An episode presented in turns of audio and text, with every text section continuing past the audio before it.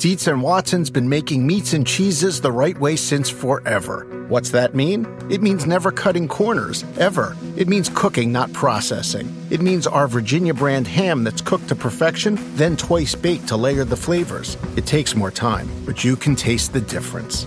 We come to work every day to do it the right way, even if it's the hard way. Because if it's not right for us, it's not right for you. Dietz and Watson, it's a family thing since 1939. This is the story of the one. As head of maintenance at a concert hall, he knows the show must always go on. That's why he works behind the scenes, ensuring every light is working, the HVAC is humming, and his facility shines. With Grainger's supplies and solutions for every challenge he faces, plus 24 7 customer support, his venue never misses a beat. Call quickgranger.com or just stop by. Granger, for the ones who get it done.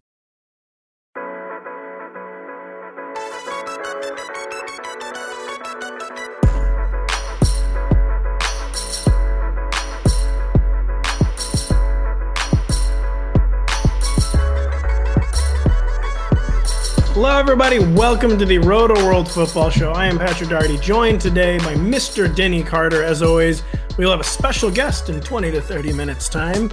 You may know him by the name of Eric Froton. We know him as Eric Froton. Uh, he's a The Frodo. football- yeah, the Frodo, and the karaoke master. Um, Yes. really, really throw. it. He can also do very high leg kicks. Um, he's an interesting man. Um, Yeah, he and he's a college football expert. He's a draft expert. He's going to talk some of his favorite like day two and three running back and receiver prospects that might not necessarily be scheme or you know, like landing spot dependent. You know, like a lot of those guys on like day two are like can end up with the you know and the Texans. Like, yeah. got to end up with a team that has an actual smart coach. And he's going to talk. Well, the Texans do have a smart coach now, but like, uh, we like DeMeco Ryans a lot. But like team that's not going to be land somewhere where like, yeah, they just they don't ever throw the ball on this team. That's Um, right. Uh, or, or like f- with 15 caveats for the landing spot. Yeah, well, yeah, if, yeah, if he lands on a team that throws it more than they run it and doesn't have and has two injured starting receivers and does this and this, then he's good. As long as he ends up in a team that's not Arthur Smith calling 12 passes a game, um, he'll be really, really good. That's, that's so, happening this year. and try to talk to us some day in two, three prospects who their their their skill will shine through regardless. But first, Denny, uh, you've told me that you have a bone to pick, a very, very old man bone to pick about something with our our, national our National Basketball Association. What is it, Denny? I do, uh, and you know, I hope Commissioner Silver is is listening. I know he is a huge fan of the show. I want to say, as an East Coaster who is NBA curious, is how I would describe myself. Um, I want to, I want to believe, I want to watch, but I can't watch Adam because uh, the game starts at ten thirty. The good game started at ten thirty. I don't care about the Sixers. I don't care about this boring East Coast basketball. No one, no one cares about that. Celtics are boring. Come on, you know, like let's let's get let's get the West Coast stuff a little earlier for the East Coast uh dads and moms who ha- got, you have to, have to go to bed. We got to go to bed. We can't stay up till two in the morning to to watch uh uh, uh you know Jokic. What, what and you know. Uh, This this Jokic character, in in from from my perspective. He's he's right. He's it's an AI uh, gener- generated player. No, no one's seen him on the East Coast. There's no way to prove that he exists. Uh, all, all he does is is is uh, lead the the NBA and uh, uh, EPA or whatever they call it in, in the NBA, and and and he wins it's called Per. Per.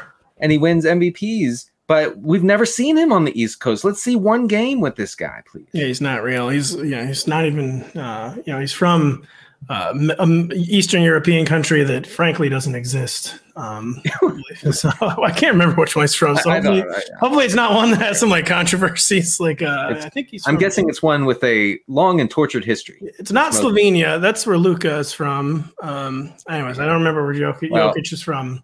Look at another thing, Pat. This Kings Warriors series. All the cool kids are talking about Kings Warriors, right? That's all. That's all anybody wants to wants to watch. Uh, you know, the Kings are in the playoffs for the first time since 2006. Since Mike Bibby, I saw you posted a picture of Mike Bibby the other day. Uh, a picture of Mike Bibby. I desperately want to watch this, but guess what? I can't. I'm not going to see one second of that series because every tip time is 10:30. producer Adam reminds us that Jokic is from Serbia, which is a basketball power. So um, he's he's got some real basketball bona fides. That is, if he is real. Um, I do believe he may be an AI, like you said. It normally I would agree with you on this, Denny. Actually, I wouldn't have not used to agree with you because I've been a night owl my entire adult life. This fourth child, finally, the fourth is what's kind of put a damper on it. So I can't stay up to watch any of these games either, and I'm kind of upset about it. I, right. I want to see, I want to see KAT, as he's known, um, get five fouls in the first ten minutes of the game, and then sit out for 32 minutes. Um, but to be frank, I don't know if I really agree with what you're selling because I know what you were doing this morning, Denny. And you were watching replays on the Golf Channel, of course, owned by Comcast. It's a great channel. It is. But it. you couldn't stay up to watch the NBA because you had to wake up to watch a golf replay. Is this true? Yeah. Uh, well, look, uh, I didn't know we were airing our dirty laundry here, but yes, um, I was watching the the playoff uh, replay between Jordan Spieth and uh, oh, Matt Fitzpatrick. Because it's a playoff, it's okay. Uh, because look, uh, yesterday was Greek Easter, folks. It was Orthodox Easter, as as many of you may know, and uh, there was no time to watch the film as far as golf goes. So I had to I had to grind some film early this morning, aka watch it while I ate hummus and chips. Well, and I think uh, Denny, not to take people too far behind the curtain, you have informed me that you are wrecked, though. Um, In so many words, yeah. Yes, yes, actually. Yeah, so uh, it's a good thing to power through and do this podcast, and you know, just complain about not being able to stay. So you can apparently drink, but you couldn't stay up, huh? Interesting, curious. Well, look when you when you stop drinking at six o'clock in the evening, you think that okay, I, I think I've done the right thing, the responsible thing. But then when you wake up and it's still you're still not feeling great, you wonder when should when do I have to stop drinking? And then the answer comes to you: don't drink. And that's you, you know. You didn't drink 420 ounces of water. I, oh, no, Pat, I did. I actually, I, I actually drank an unbelievable amount of water and a lot, three Gatorades, three full Gatorades. Well, that's uh, who knows what they're putting in these woke beers I'm, that are getting I'm, you all. Um, I'm I'm uh, I'm suing Gatorade. Yeah, well. suing Gatorade. Um, we are moving on to talk about football. You know, we're in a little lean period. Uh, again, we're just waiting for the draft. We're waiting for Eric Froton's Super Bowl, uh, April 27th, 29th in Kansas City. Mo. Yeah. Uh, Kansas City is in Missouri. It's not in Kansas. Um, word to the wise. I knew there is a Kansas City, Kansas that's a suburb that makes it far more confusing. But Kansas City Mo, as it's known. But we have a little NFL news before that, beginning with Jalen Hurts becoming now the highest paid quarterback in the NFL by average annual value. And Denny, we weren't quite sure how to frame this, like talking about Hurts. But so first, I was to say uh, the premise of my question was to be so Jalen Hurts is clearly the best quarterback in the NFC, right? There's like not even really like a premise there. Like he just like flatly is the best quarterback in the NFC at this point. So I, am just wondering, like, who is the second best quarterback in the NFC? I'm sorry, I didn't actually even prepare you for this question, but like, like who is the second best quarterback in the NFC? Because it's like, like Dak Prescott, Kirk Cousins, like who who is the second best quarterback in the NFC right, right now? It's probably it's probably Dak. You probably it has to be Dak, I think. Um, and then and then Kirk Cousins. I mean, because I, mean, I mean, like it's Matthew Stafford, Kyler Murray, no. Geno Smith. I mean, I'm just go through all the stars. Brock Purdy, uh, Desmond Ridder, question mark, Derek Carr, rookie on the Panthers, God knows who on the Bucks, supposedly Baker Mayfield, Justin Fields could ascend, Jordan Love could ascend, Jared Goff. Uh, don't think he'll be ascending. Um, well, Sam but- Howell, Daniel Jones. I mean, this is like I don't know if I've ever seen a conference down this bad at quarterback. Yeah, I mean, Hurts is like by by far, you know, uh, cl- clearly. I guess I guess Kyler, uh, in in theory, could be number three. I mean, Kyler is projectable to be the best, but it's still just like all projectable. Oh well, no, but and that's not, has not is Kyler the third best, or is it Kirk Cousins? Ah man, I it's that is that is a tough tough question and I am I am torn. I, w- I will take no pleasure in saying either of these guys honestly. Um probably Kyler because of because of the rushing. I mean, basically the difference between Kyler and Jalen Hurts is that Hurts is big. Oh man, come on, man! And I'm, I'm sorry, you you don't draft little guys with in the first round. Just don't do it. Which So is why yeah, which is why Bryce no one should be drafting Bryce Young at the, at number one. Come on, Bryce Young, born to play football, shouldn't be drafted. Apparently, at all. yeah, at all. He should just be all, all 257 picks should just pass him by. Did if you were just playing for 2023, there's one year contracts in the entire league. You've got a good overall roster. Would you rather have Kirk Cousins or Justin Fields? Now that that's a that's a good. I mean, projectable. uh, uh, you- We talked. We just talked about projectable. I mean, Justin Fields could be like uh, Jalen Hurts ish. But this is just 2023, though. That's the thing. We're not projecting whole careers here. Just 2023. You're trying to win the Super Bowl. I, I, oh man, trying to win this. I've never One year contracts for everybody. I've never even. I've never even thought about trying to win. Um, I just want to maximize points. Oh man. Uh, I, okay, I'll, I'll go, I'll actually go with Fields. I, I actually think that his ceiling is just so unbelievable, and we know we know what the Kirk Cousins ceiling is, and uh, unless he hits that, you're not going anywhere. Even if he does hit that, you're still not going anywhere. And I feel like we found with a lot of like dual threats that like they don't take as long to develop as people always seem to assume. Like if they're good football players, like if they were good passers in college, Justin Fields is a pretty good passer in college. Jalen Hurts Yes, is an underrated passer in college. It turns out it's not like Justin Fields needs like three more years to develop or whatever. Like he could just take another massive step forward in 2023. And I think I would rather just bet on Kirk Cousins. It's like even if you give this guy the best roster in the league, I mean, what what, what are you what's what are you really getting here? You, you getting a wild card loss is what you're getting. yeah, you are. And I mean, maybe a divisional round loss. You somehow get the buy. Oh, there's only one buy now. There's no way you're getting. Yeah, No. you're getting a wild card loss. Yeah, yeah, that's- that's right. That's it. You you signed up. Congratulations, Vikings. You've signed up this year for yet another wild card. loss. Yet another wild card loss. So yeah, it is nuts. I mean, we kind of talked about this near the end of the playoffs, though.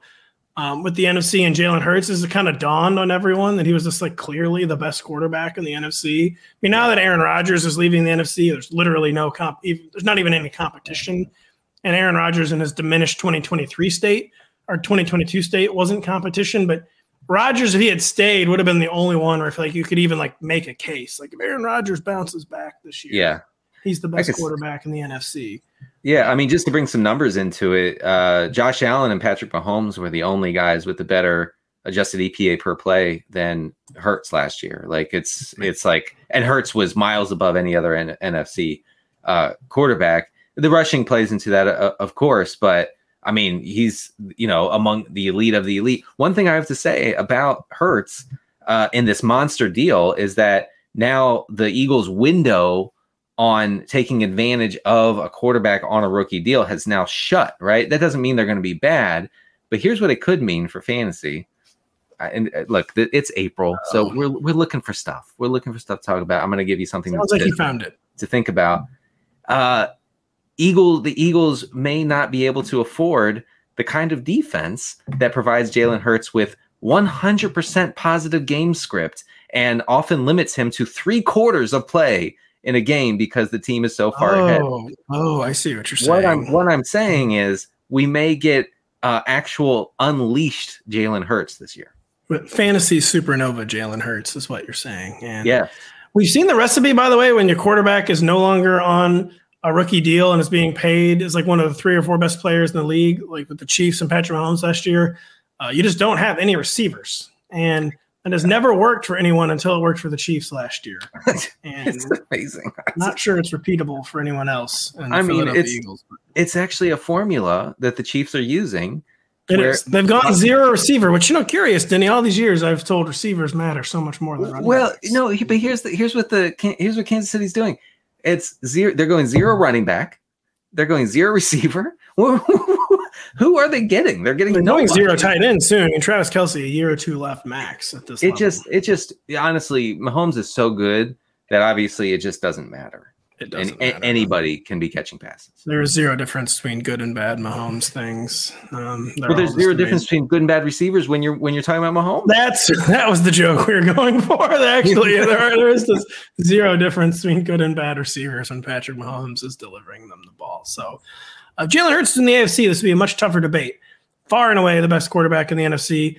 That's because like some of the competition in the NFC is the aforementioned Brock Purdy a second year player who was the final pick of the draft, who is recovering from reconstructive elbow surgery, or so we thought.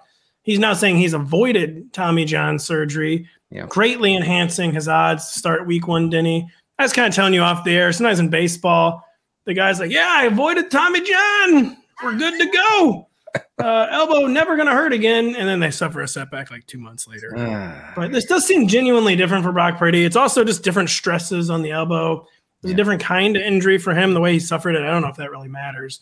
But they seem genuinely optimistic he'll be throwing before camp and he'll be ready for week one. And just like, what does this mean for Trey Lance's 49ers future? And really, does he even have one? It's kind of, which again, sorry if you're listening to the show and you've heard us talk about this a lot, Well- but the same stuff keeps coming up. Look, th- this is a. I think th- this is a new and important twist on the 49ers quarterback situation because, you know, at, as of February and March, really, the the there were reports and the the general idea was, hey, Brock Purdy will be back. It won't be week one. It might not be week four. It might be the second half of the season. So you know, it might it could be a lot of Darnold. It could be Lance. They could be splitting, you know, d- starting duties. Who knows? So uh, now we have this update, and I, I do think it's an important one. Even though uh, if if this follows the baseball example, Purdy could be not in the clear completely. Um, I, I think it increases the chances that Trey Lance is not a 49er come this this coming season. Uh, I think there are enough teams out there who would make a deal, who would acquire Trey Lance uh, for the for the potential. And I, and I think that that I know it's funny to say, but like I think Sam Darnold is fine for that for that Shanahan He is. system. I It's think crazy. that he can slot in and start two, three, four games if he has to with to, until Purdy gets right. But the team is is very clearly out on Trey Lance. I think people might take umbrage with like both these premises, like, hey, the 49ers are just totally out on Trey Lance, or B, that there would be a market for him. But just to the first point on the 49ers being out on Lance, it's just, it, it- they, they basically have come as close to coming out and saying it as you do in football. You never actually just say Right. it unless you're Sean McVay talking about Jared Goff. He did just come out and say it. That was he came out and said it. Uh, yeah. that was the one time ever. But the 49ers, they just like the the, the bot. It's like like it's classic. Like you turn on cable news and you bring in a body language expert. Oh yeah. Like like like why does John Lynch look like he's about to deliver the word? He's like telling an entire family of nine people they all have cancer when he talks about Trey Lance. Like that seems bad. Uh, normally the body language would be better from a GM talking about the quarterback. And Look, like they, uh, yeah, you go. we're listen, we're we're three weeks removed from Kyle Shanahan saying that Sam Darnold and Trey Lance would split first team reps Yeah. this offseason. Okay, let's not forget that. That's an important development here. Yeah. Okay, they're out. They're out on Trey Lance. Trey Lance, I think, will be playing for another team, and maybe, and you know, not maybe that is good for fantasy. That is good. Get this guy under center for somebody. It is, and so you may be wondering, like, how if like the quarterback guru Kyle Shanahan has announced the league that he's just done with Trey Lance, basically, why would anyone want him? It's because going back to this conversation about just the NFC. I mean, this quarterback situation is just dire. There are so many teams that need more upside at quarterback, and it's a huge red flag that like the quarterback guru himself, Kyle Shanahan, after like two games, and Trey Lance like, I'm out. like he's like, can't do it. Like, that is He's- a bad sign. He But- has seen enough. He's seen enough. We've seen enough, but someone can offer a second and fourth round pick for this guy. Still, he's still very Oh, yeah. young, still very projectable. That's the problem with Trey Lance is it's always just been projectable. But uh, it just yeah, it Trey Sam Darnold. Like say what you will about Sam Darnold. Sam Darnold did not sign in free agency thinking there was any chance he was going to be the number three quarterback. Like he just didn't do Right. that. Right. He did not sign with the 49ers thinking like I might be the number three if I'm here to compete for the number two job. Like, because there were lots of places he could have gone for a guaranteed number two job. I, I just feel like there's absolutely no way he would have signed thinking there, that he was not at least the number two quarterback. Uh, Sam Darnold could start for at least three teams. Yeah, yeah. Oh, oof, I don't, oh, I don't know about that. I, I reflexively said, yeah, yeah. Wait, no, look, he start he's starting for the Bucks. All right. Um, is he? Uh, Y- yeah. What? Uh, we already seen? Wasn't he on the same team as Baker? La- I guess he was a lot better than Baker last year. he's starting. Yeah, he's starting for Atlanta. Starting for Atlanta. That's true. Maybe that's it. too. Sorry, I took a took a drink of coffee at the exact wrong moment there. Uh, yeah, no. Pat Pat almost sprayed coffee all over his microphone, folks. Thankfully, I, it made it down though. It made it made it down. Um, so I, yeah, but anyways, he didn't sign anything. He's gonna be the number two. That this this didn't happen for whatever reason. It didn't work with Trey Lance in San Francisco. Uh, maybe because he's barely played football since he was in high school, but he will be moving on. The 49ers are moving on. Real quick, we're getting close to Froton. Yeah. Two quick things to, to, to check on here. ESPN's John Keim, very plugged in commanders reporter, seems to think the commanders are going with Sam Howell in 2023. Denny, you think this is a misdirection ploy? You still think it's another man by the name of Jacoby Brissett? Yeah, you know, I, and I, blame you actually. Uh, you know, I was, Poisoning the well around Sam Howell. I was yes, I was in. I was in on the. I was on the Howell train. Okay, and uh, the train straight to Howell, and I'm sorry. Uh, and then, I, uh, and it. then I like it. Straight to Howell. It's where we sent them. you pointed out that Jacoby Brissett was good last year for the Browns, and you pointed out that uh, Ron Rivera likes his veterans, and that is true. And I uh, also pointed out that Sam Howell's not good. and you also said that uh yes and and here but here's the thing is i've looked into your claim that jacoby Brissett was good last season Hold on. Don't make people think I'm like talking up Jacoby Brissett or whatever. you Uh, said that he was the best afc quarterback correct Yeah, yes, exactly. Uh, I, Uh, I, I, I don't know. We- We've all discussed that he was better than we would have expected All right. last year. well especially I'm kind trying, of. I'm trying to promote some content pat so promote. um i have some some uh epa surprises uh expe- expected points added uh surprises coming up on our website on Tuesday, and and part of that is how good the Browns were with Jacoby, Jacoby Brissett under center last year. Way better than with Deshaun Watson, and and I so I I do think that they're that in the end I don't think How can wrestle this job away from Brissett. I think that even if the Commanders want to, even if the Commanders desperately like want to rig the game, we've seen this before. I think eventually Ron Rivera's, you know, who's going to be fighting for his uh his job That's is thing. is going to say, "Oh no, we're going with the the slightly more boring veteran." That's the thing. Ron Rivera is, especially new ownership group coming in, like he's fighting for his coaching life. and I somehow had not realized just how bad Ron Rivera's overall resume had, was until I did my coach rankings Oh yeah, this year. Where he's won more than he's he's at a winning percentage better than 500 three times in 12 NFL seasons. He's won a playoff game two of those 12 years. One year is when they went seven, eight, and one and beat Ryan Lindley and the Cardinals in the playoffs. He just has not had any success as an NFL coach, basically. he seems, like- he seems like a great guy. Really, That's the thing. The reason he keeps keeps his job is because he's an amazing leader, and Yeah. especially at a place like Washington that's had zero leadership, he keeps his job because he is a good defensive coach and is a very very good leader. But the team's underachieve, and on offense, as we know, it's just a disaster, ongoing disaster. He made the playoffs three times in nine years with Cam Newton. Like yeah, it's That- not that's that's, just- not, not a lot, not a lot. you- that's unacceptable. uh, on February 28th, Ron- uh, Ron Rivera said Sam Howell is quote not our starter, and Wow. All right. on, on, on March 8th, on March 8th, Ron Rivera said, if a veteran quarterback beats out Sam Howell for the week one starting job, quote, so be it. wow. So- all right. Come on, man. Sam Howell's not starting for this team. He just No came out way. and said it too. Wow. All right. Uh, yeah. Quick, we, Froton has been ever ready in the background, but you, Yeah. you had a, a chosen Anderson stat. You wanted, you wanted to share chosen, formerly known as Robbie, Yeah. now on the Miami Dolphins, coming off a calamitous 2022.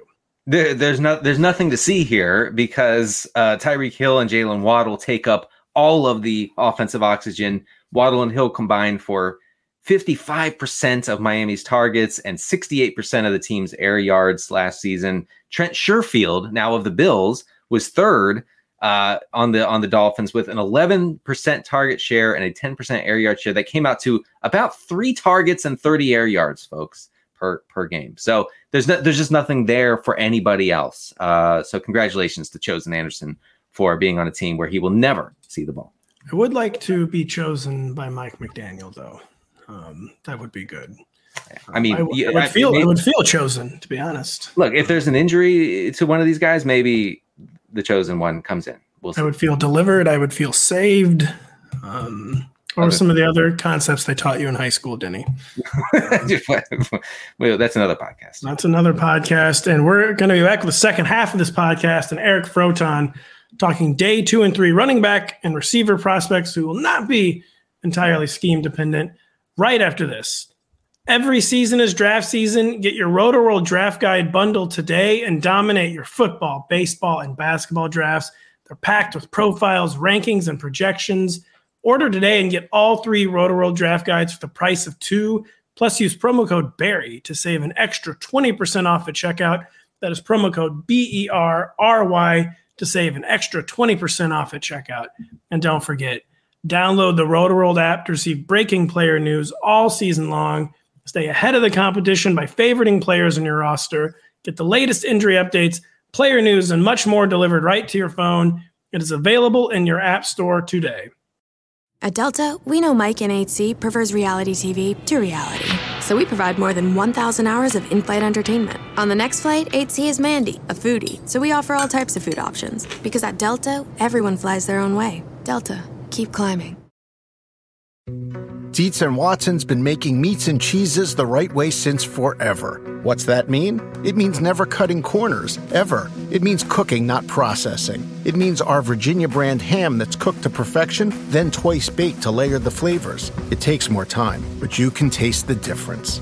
We come to work every day to do it the right way, even if it's the hard way. Because if it's not right for us, it's not right for you. Dietz and Watson, it's a family thing since 1939. The longest field goal ever attempted is 76 yards. The longest field goal ever missed? Also 76 yards. Why bring this up? Because knowing your limits matters, both when you're kicking a field goal and when you gamble. Betting more than you're comfortable with is like trying a 70 yard field goal, it probably won't go well. So set a limit when you gamble and stick to it. Want more helpful tips like this? Go to keepitfunohio.com for games, quizzes, and lots of ways to keep your gambling from getting out of hand. We're back with Denny, and we're back with once I click this button, Eric from Proton. Gentlemen, gentlemen, I got to say, Denny, a little disappointed here. I know it's bad form to come over here and correct the hosts. However, with Sam Highway to Howell right there for you, Denny. little disappointed. Froton, I'm embarrassed. I'm embarrassed. It all comes back to music with Froton, who, of course, and one of the the indelible moments of both Denny and Eric's life in Canton, Ohio, last August, when they they they frankly burned the Roadhouse down with a duet of David Bowie and Queen's "Under Pressure." That's correct. Fair but accurate. Fair. It was a great moment, and I and I appreciate Eric. Uh, you know, re- unrelentingly pressuring me to, to to get up on that stage and do it because it, it ended up okay it's not something that I usually do. And I want to tell you, Eric, I tried to do that that that song with my son, my 10 year old son, at a recent oh. karaoke night, and he refused. He refused. And he said, "I, I can't, I can't live up to, to Eric Froton." Oh wow! Denny, you, you did the Freddie Mercury part, right? No, um, no, I'm kidding. Uh, no, but but but Eric killed that part. See, Eric has big Freddie Mercury energy. He can pull that off. Yeah, um, Denny, I'm not sure. Uh, Eric's a front man, is what I'm saying. He's a front man. I think that's I think that's a fair statement. Uh, you know, just stepping out, much like Joe Jackson, another favorite of Denny's up on it the is. stage. But and we're looking to hopefully, uh, you know, at the Fantasy Football Expo again this year, be able to regale the crowd once again with our melodic voices, Denny. I hope that happens again this year. Well, you're trying to get a special event set up in Canton Square, are you not? I, am working the back channels as we speak. Uh, I, I, did get some information on on Canton Square. There is a um, there's a decibel level that cannot be broached after a certain time. and I think it's safe to say, with myself and Denny up there on the stage, we would have broken it. So we may have to bring that to an indoor uh, venue, unfortunately. I, I am whatever happens here. I am going to require 2.5 hard seltzers to be able to 2.75 just to be safe. Yeah, let's, let's shake just up, shake up the sleepy midwestern town. Uh, let's shake up this podcast because the draft 10 days away. Hard to believe. Talked the draft last Thursday with Connor Rogers. Going to talk the draft this Thursday with Danny Kelly. We had to talk with Eric Froton at least once, uh, maybe more, Eric. Uh, hey, I, am always available for both of you, the Galaxy brains. That's, true. The brains. Your Proton's always down for some brain expansion. Ah, we're gonna have to get brain expansiony with it because you you wanted to go off the board a little. You said you didn't want to do just the blue chip big name prospects. You wanted to talk some day two or three people. Yeah. So let's get right to who is a day two or three receiver or running back, and it doesn't have to necessarily fit our premise of a guy who's scheme dependent or like uh, landing spot, not landing spot dependent. Could just be someone you really really like. Who's the first day or two three guy you want to talk? About? I want to talk about a guy that I had in my top 10 before the National Scouting Combine. I was the only person, and I looked at every single set of rankings I could find. You know, I did. I couldn't find anybody that had this particular gentleman in their top 10. Now he's the trendy breakout sleeper. My man, Starvin Marvin Mims from hmm. Oklahoma, the all time Texas single season leading high school receiver in the nation, not just Texas, in the whole entire nation. Yeah. Nobody has ever had more receiving yards in a single season than Marvin Mims. And unfortunately, um, you know, when it came to him going to Oklahoma under Lincoln Riley's system there with the Sooners, he came out and had a legitimate breakout year one with 700 plus yards. But then in year two, he he pretty much stayed at that production level, and it caused some people to be a little bit down on him. But it isn't so much him. We'll get into, as you talked about, scheme dependent. And that's something that happened to Jordan Addison this year, where he went to USC under Lincoln Riley, where, hey, they spread the ball around a little bit. It doesn't matter that you have the Heisman Trophy winner, Caleb Williams, there distributing the ball, who's as good as you're going to get at the quarterback position. Um, the way that he does things is you're to, there's to be a, a spread uh, of sorts. So, um, that was what affected Mims in year two at Oklahoma, where he wasn't that true alpha that the dominator rating uh, folks really want to see. Now, with Mims, though, it's all about what he did with his opportunities. 16.2% of his receptions since 2021 went for 40 or more yards. Number one in the nation in that uh, stat. Number two was Jalen Hyatt, another 2023 receiver. But he was running, plays, folks. Yep, yep, absolutely. But he was the thing is with Hyatt, he's running bare naked down the the on slot you know, flies that you just don't see in the NFL. You're not going to see slot flies on it. Stop it. So I feel like what Mims does certainly projects a lot better than what you see from Hyatt. Uh, and as the draft process kind of go along, you see everybody kind of coming and coming along to where old Froton was pre-combine, which is Marvin Mims is better than Jalen Hyatt. Okay, everybody needs to understand that. If it weren't for Cedric Tillman getting injured, you wouldn't even know who Jalen Hyatt is. That's another big favorite of mine, Cedric Tillman. But then with Mims too, 13.5 yards per target since 2021, the last two years. Again, number one in the FBS. He got more targets this year at Oklahoma with Jeff Lebby, offensive coordinator, coming in uh, from Ole Miss the previous season, where he picks a guy and he gets some more volume. Even so, 87 targets, what we got out of Mims, he barely even, he had the least targets of any thousand yard receiver in the entire country. So it just goes to show what he's able to do with those options. And he mm-hmm. wins downfield. He ran a 4.3840. His athletic profile was sensational, 95th percentile. It, everything that you look at from Mims, be it when the ball's in the air, be it when he has the ball in his hands, he can do it. I think he's probably he's my five right now, and uh, I think he's being drastically undervalued. Can I uh, say something that I know about Marvin Mims is that he he has the misfortune maybe of being the analytics darling of this uh, mm. draft class, uh, and part, part yeah right part of the reason here is that as a as an 18 year old true freshman, he had a yards per route run of over four. That was good for a top 10 mark of any FBS wide receiver since 2015. So I mean, like outra- outrageously efficient on his on his targets, like you just said, Eric. So I I'm I'm very excited. I'm I'm I'm getting I'm getting him in a lot of best ball drafts right now for free because he has not been drafted. I think that changes when he's drafted. Eric, there's no chance he sneaks into the first round, right?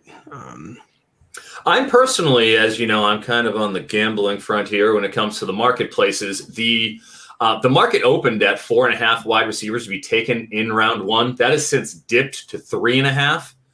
And uh, I think you're probably still even looking under because you got the, you know, you got the the big three with JSN, uh, you know, Quentin Johnson. You have uh, Addison, possibly Zay Flowers. Those are really the four with maybe Hyatt squeaking in. I think Hyatt's out, but I'm still a little bit under on that. So I'm going to say no. I'm going to say you don't see Mims, and he's more of a you know mid day two selection, mid mid round two selection. Well, well, final thing on Mims. I know in 2021, Oklahoma kind of had like quarterback chaos. I mean, 2022 was like Dillon Gabriel even good? Like, what's was, was that was the Oklahoma quarterback, right? Am I making that up? Big adjustment for Mr. Gabriel going from UCF to the Power Five level. Uh, he's very small, so he took a beating back there.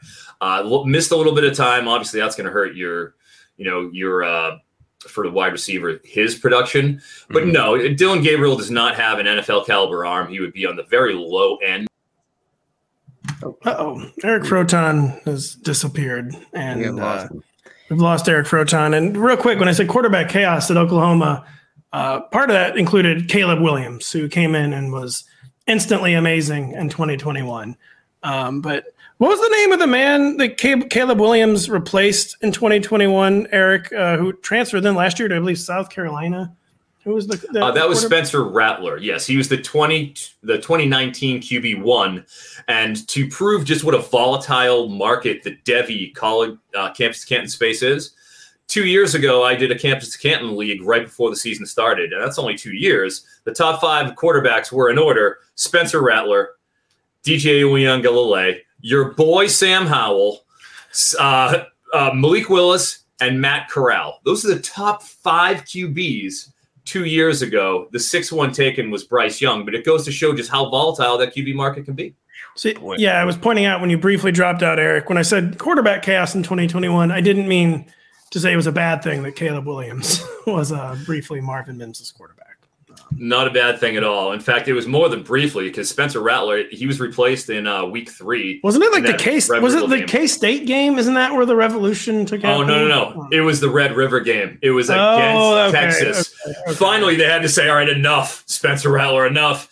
In comes Caleb Williams, leads him to victory, and the rest is legitimately history. Fortunately, now he's out here on the West Coast where he belongs with old. Say, I wouldn't be upset at all if I rooted for a college that had Caleb Williams and then he transferred no. because of the NIL. I wouldn't. this is another. No. This is another issue. I've I've never seen Caleb Williams play because all his games start at 11 p.m.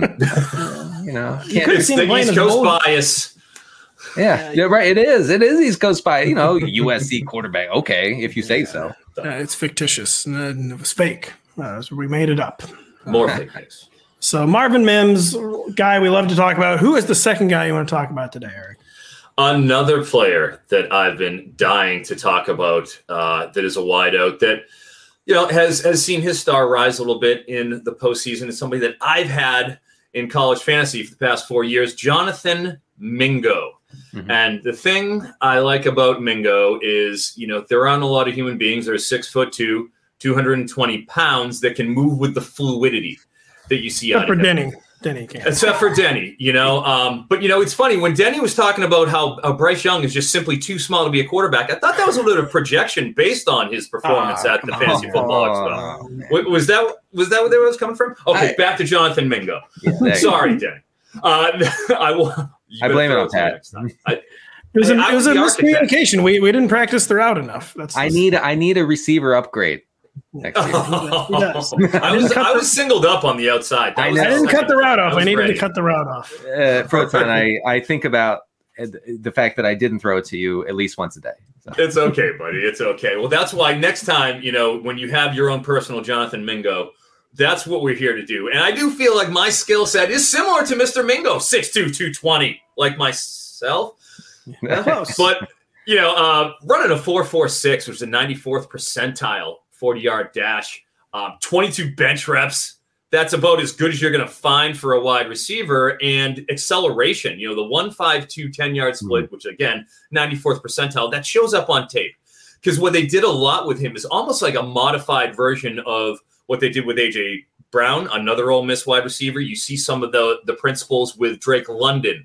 What what USC and Graham Harrell would do with him is that simply he'd have that little quick hitch, and then he'd turn right away, and it's him faced up you know, face up with a smaller cornerback, and he just proceeds to take his you know head and shove him in the ground, take his lunch money, and go for a first down. And you saw a lot of that with Mingo because, uh, you know, he's very shifty despite being 220. You know, he had an 80th percentile three cone, which is not something you see from those guys. Huge hands, um, but he his hands, he's a hands catcher. He's not letting the ball come into his body like a fellow big receiver this class, the, the most premier one, Quentin Johnson.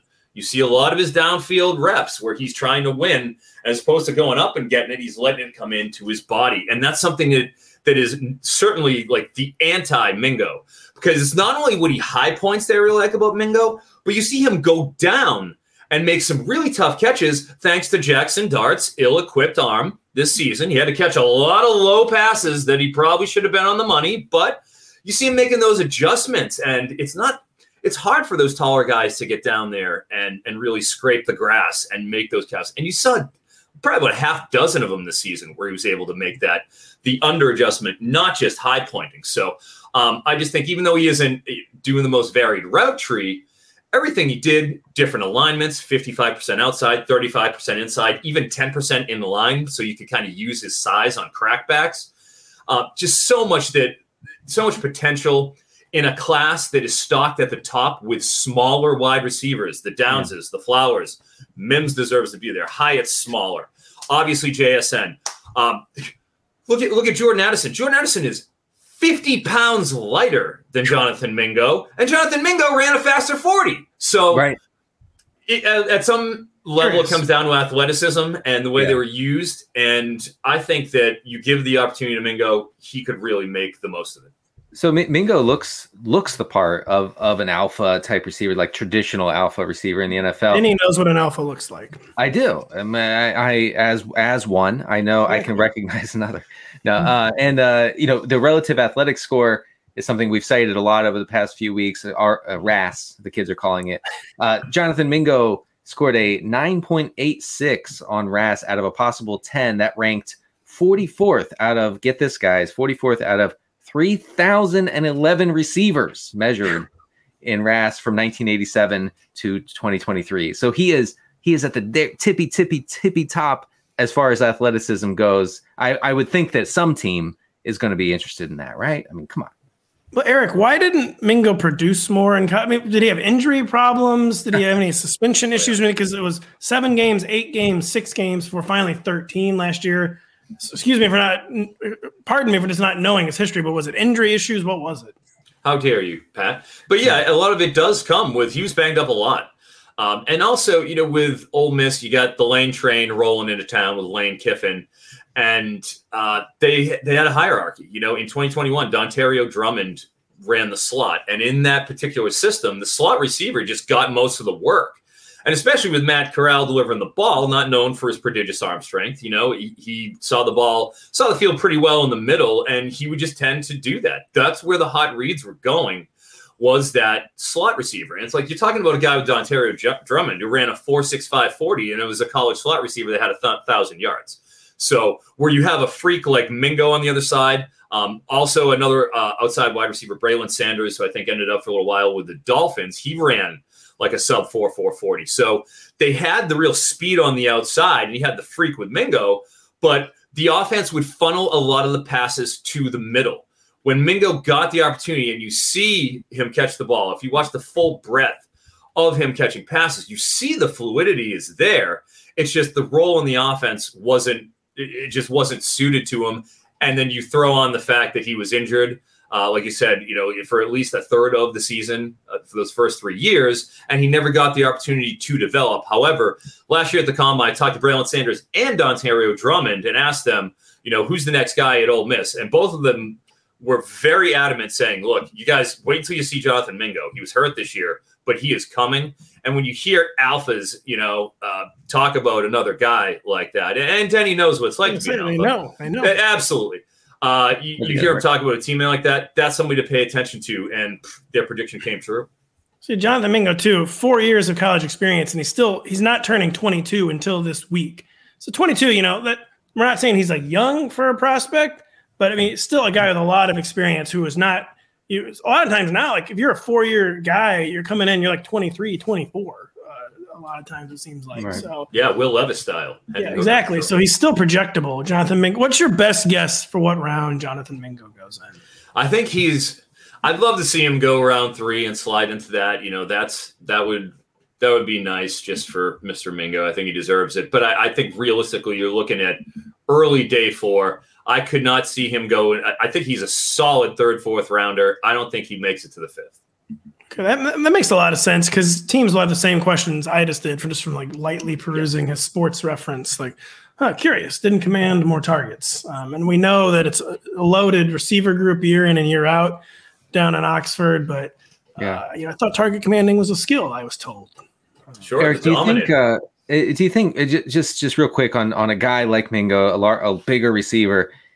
Do you think the direction the NFL is going, where it seems like every like hyper productive receiver is of a certain size, and by of a certain size, I mean 5'10", 185 pounds. Podcaster size. You're right. Do, do do you think uh, that he's he could be like outdated for the current NFL in any way? Uh, well, that is, you know, sort of the the question because as you see, and I, as I sort of alluded to, most of the guys who are the highest ranked guys in this class are the smaller receivers who Right. excel at separating, you know, in one form or another, be it acceleration, deceleration, um, craftiness. You know, Josh Downs is another one who's certainly in that that mix. Um, so that sort of shows the value that teams are placing on the ability to simply separate and be able to create space and then YAC. You know, like it's it's the Tyreek Hill model. Everybody wants that form of a receiver now. They see it, it's like, oh my gosh, look at what he can do. He takes the top off. You get him in space. You know, all that. Um, so I, I think you definitely see a tilting towards that because you never saw receivers that are 175 pounds or under be prioritized. It was pretty much the first guy was Dante Smith. I mean, DeVonta Smith, excuse me, uh, a couple years ago, and he succeeded. So it's almost like it's become okay to prioritize those smaller wideouts now, or not even smaller, but like thinner. But because of that, I think that you're missing some opportunities with the Cedric Tillmans, the uh, you know the Mingos, another guy like Michael Wilson is another guy that I really think is a is a solid sleeper who dominated upper echelon competition at the Senior Bowl. You saw him being able to get free and be able to get on top of, of um, you know other defenders, even though he's a four five eight uh, 40 guy. You see his three cone, you see his breaks, you see savvy, uh, Stanford kid and student of the game. And another thing, he didn't. He barely played four games a year up until this season. Even this season, he played four games. He only played in 2019.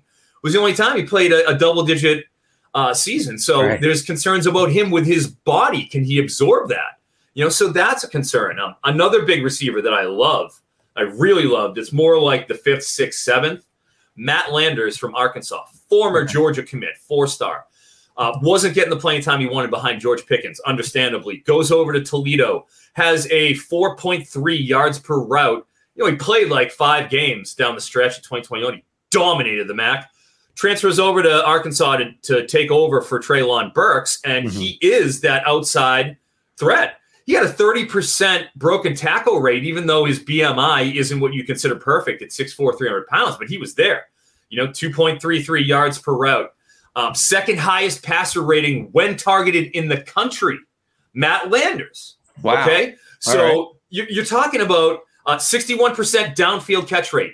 He can high point. He has the athleticism. Again, another you want to talk about his RAS score, sky high RAS score in the 95th percentile. So um, all the things that you're searching for that I'm talking about that Mingo has.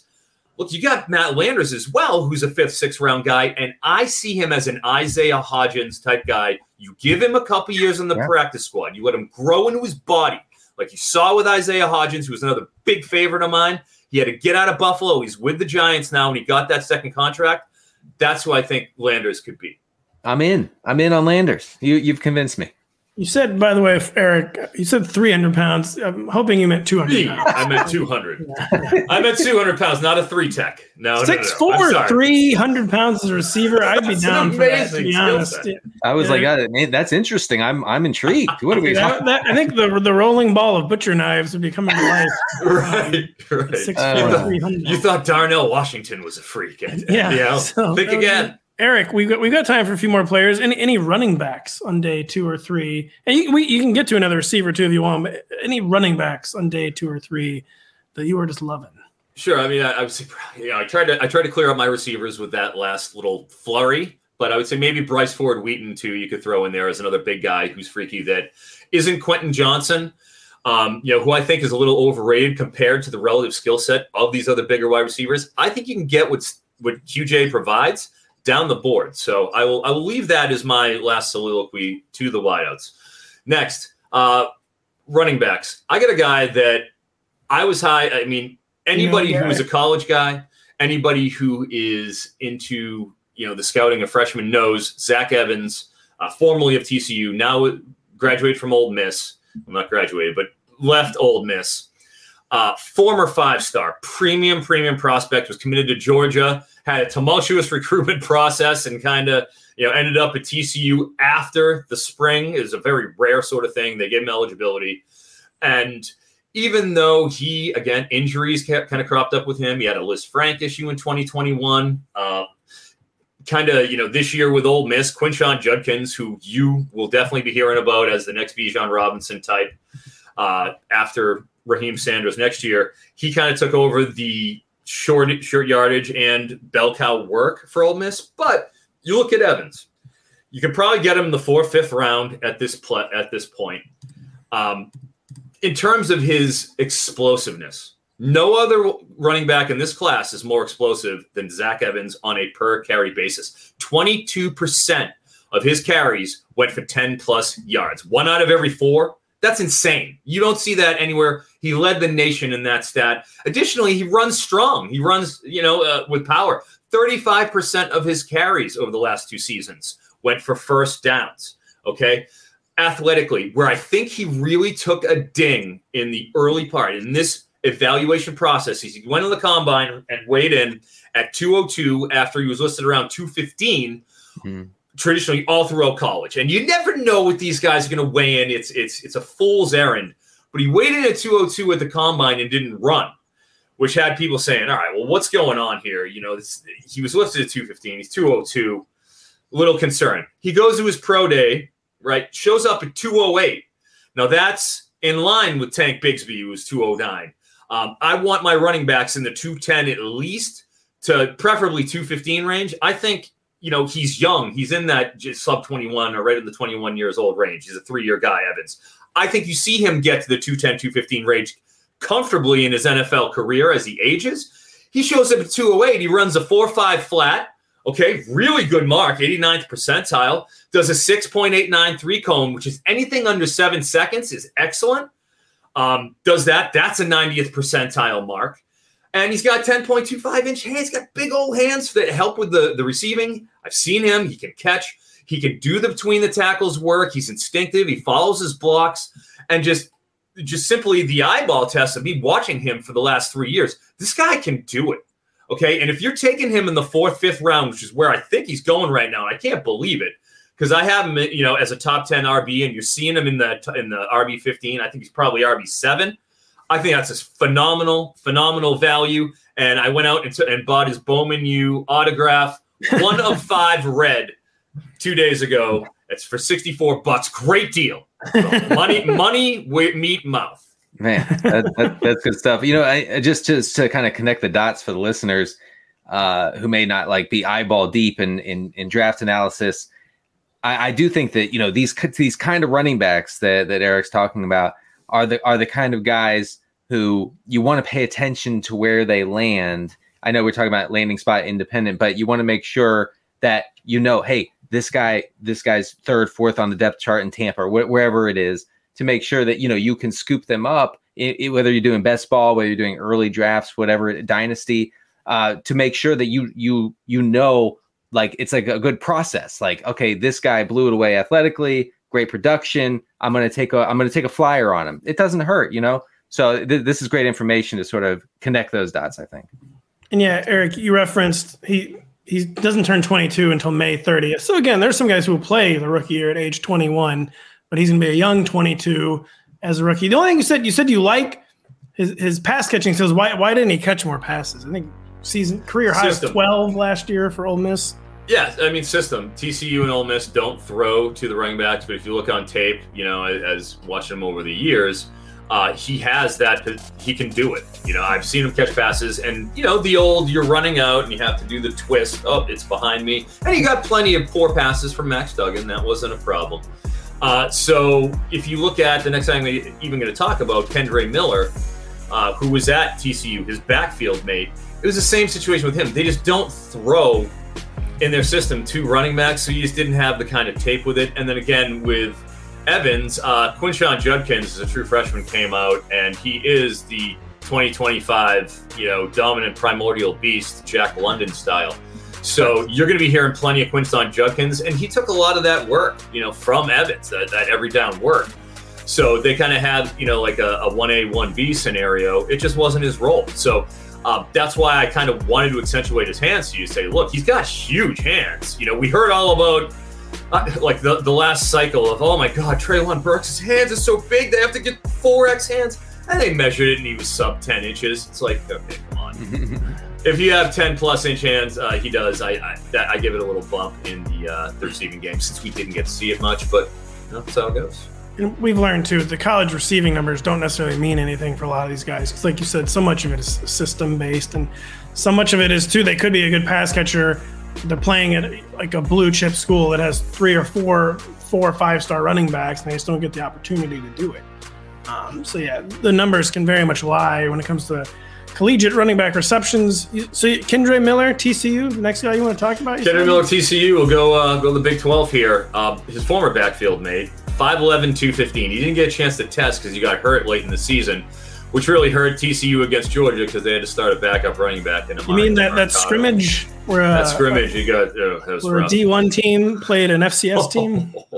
it, the semifinals were the real games. Those two were great. They were amazing. I, I can't speak to the conference, the champ. Anyways, uh, Kendre Miller in 2021, like a big reason why Zach Evans transferred out is because he just couldn't shake Miller. Um, in terms of the per carry basis, again, it was a 1A and 1B scenario. So with him, uh, 181 PFF elusiveness rating in 2021. That's the second highest mark in the entire country. And that's something that's really important because breaking tackles, uh, you know, deceptiveness, those are traits that simply they translate extremely well to the next level. And another thing that really does as well, uh, yards after contact. And, you know, Miller led the entire country in 2021 in YAC on a per carry basis. So uh, it's 5'11, 215, Jack. So he's not just avoiding tackles, he is breaking tackles. Yeah. And that's another, you know, important distinction because the little guys will avoid them. He did a little bit of both. Now, um, when it comes to his ability between the tackles, which is really what his role is going to be at the next level. He is. He. I don't think he has the three down upside you see of Evans, but um, he's excellent. He's a home run threat. Okay, in terms of his ability to run is another important mark. 18 rushes of 20 plus yards each in the past two seasons. Okay, that's a top 10 mark FBS wise. Between uh, short yardage, 11 touchdowns on 30 red zone carries. That's the fifth best rate in the country, as well as a one touchdown per 12 carry average, best mark in the entire country over the last two years. So his productivity, his ability to get the tough yards and grind, it's there. He doesn't pass block well, very poor. I definitely shows up on tape. Uh, third down ability, probably not so much. Didn't really do much again in the passing game. I don't know. Could he be Kenneth Walker? And it's just a, a case of having not done it. Yes, but I do think he's a little. You know, uh, his hips aren't as fluid as Evans. Could be an issue into a two down situation, but we're looking at a potential, you know, probably being in the fifth round here, you know, fourth, fifth round for Miller, you know, maybe even slide up into the third, kind of like you saw Tyrion Davis Price do last year, you know, if somebody falls in love with him. Oh, but it could be the, the guy that Shanny like drafts yes. two rounds too early. it's that's his thing. It's the it's the uh, Elijah Mitchell and Yeah. then Tyrion Davis Price. That's it And- is a thing now. I want to say, I want to say, folks, if you didn't know, Eric Froton was on Elijah Mitchell before it was cool to be on Elijah Mitchell, and and I and I know now Mitchell's sharing the backfield with CMC or whatever. I get it, but but but he had that that breakout as a rookie, and and Froton he was he was on his rooftop. Please listen to me about about Mitchell. You may think was- that's a metaphor. It's not. That's Eric. no, we, we actually I have an 11 minute video of, of him on his roof and uh, doing anyway, karaoke. Yeah, I heard about, it. about this very subject. Did a whole song to it. Yes. Aaron. So on the spot, I'm- it was what- what honestly I'm- shockingly good for being made up on the spot.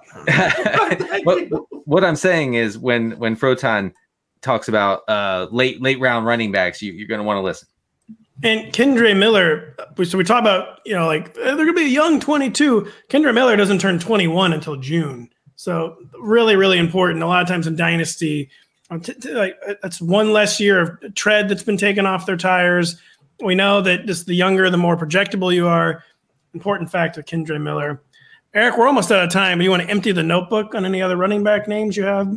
Yeah, sure. I'll dump it out. Roschon Johnson is a guy who's really uh, come up a little bit. He was behind Bijan Robinson. in Connor Texas. Rogers talked about Roschon last Thursday, so great minds thinking alike Yeah. here. as as he should be. You know, former quarterback Tom Herman brings him in, says, "Hey, oh yeah, we're going to give you a shot at quarterback, but hey, you could be a good running back." Turns out that's the second time Tom Herman's done that. He also did that with Ja'Quinden Jackson, who is a Utah running back. He transferred, unlike Roschon Johnson, and uh, you will be hearing about him next year. He's taken over that running back room.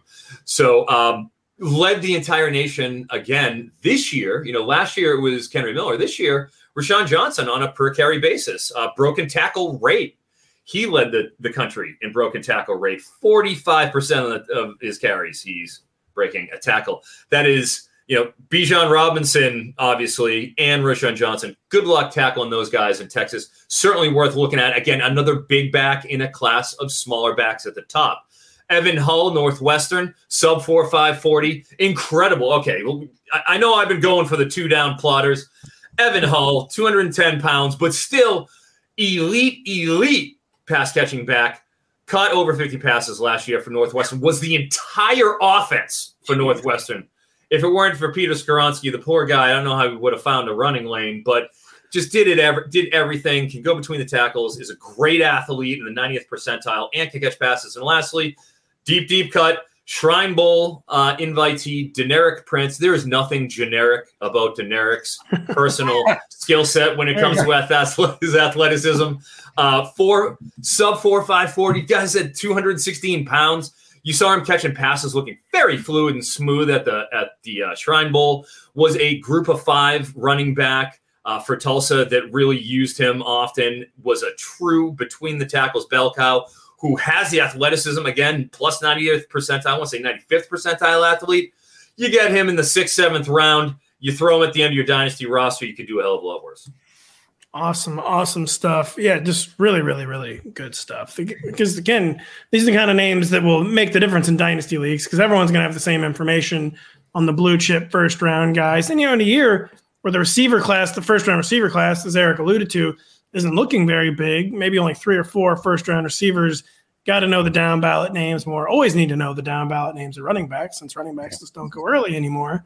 So really, really, really good stuff. Eric, I know you've got good stuff all over the site. What do you have up on the site right now? Well, I'll be dropping, uh, frankly, several different defensive uh, columns coming. I'll have linebackers, I'll have interior offensive line, uh, I'll have cornerbacks and safeties in terms of my top 10 write ups for all those play ups players and their entire rankings. I'll have a top 300 coming out next week, right before the draft. And myself, Kyle Dvorchak, and the aforementioned Connor Rogers will be doing a three man weave Oh, uh, mock draft this week to be dropped next week. So there is no shortage of activity on my end until the draft is over. oh, and that's why you don't sleep. right. Eric does Uh, I- you guys, you know, I have to say though that that between you know Froton, Kyle's work, uh, Connor Rogers, others on the site, we have we have a ton of. I'm not just being a company guy.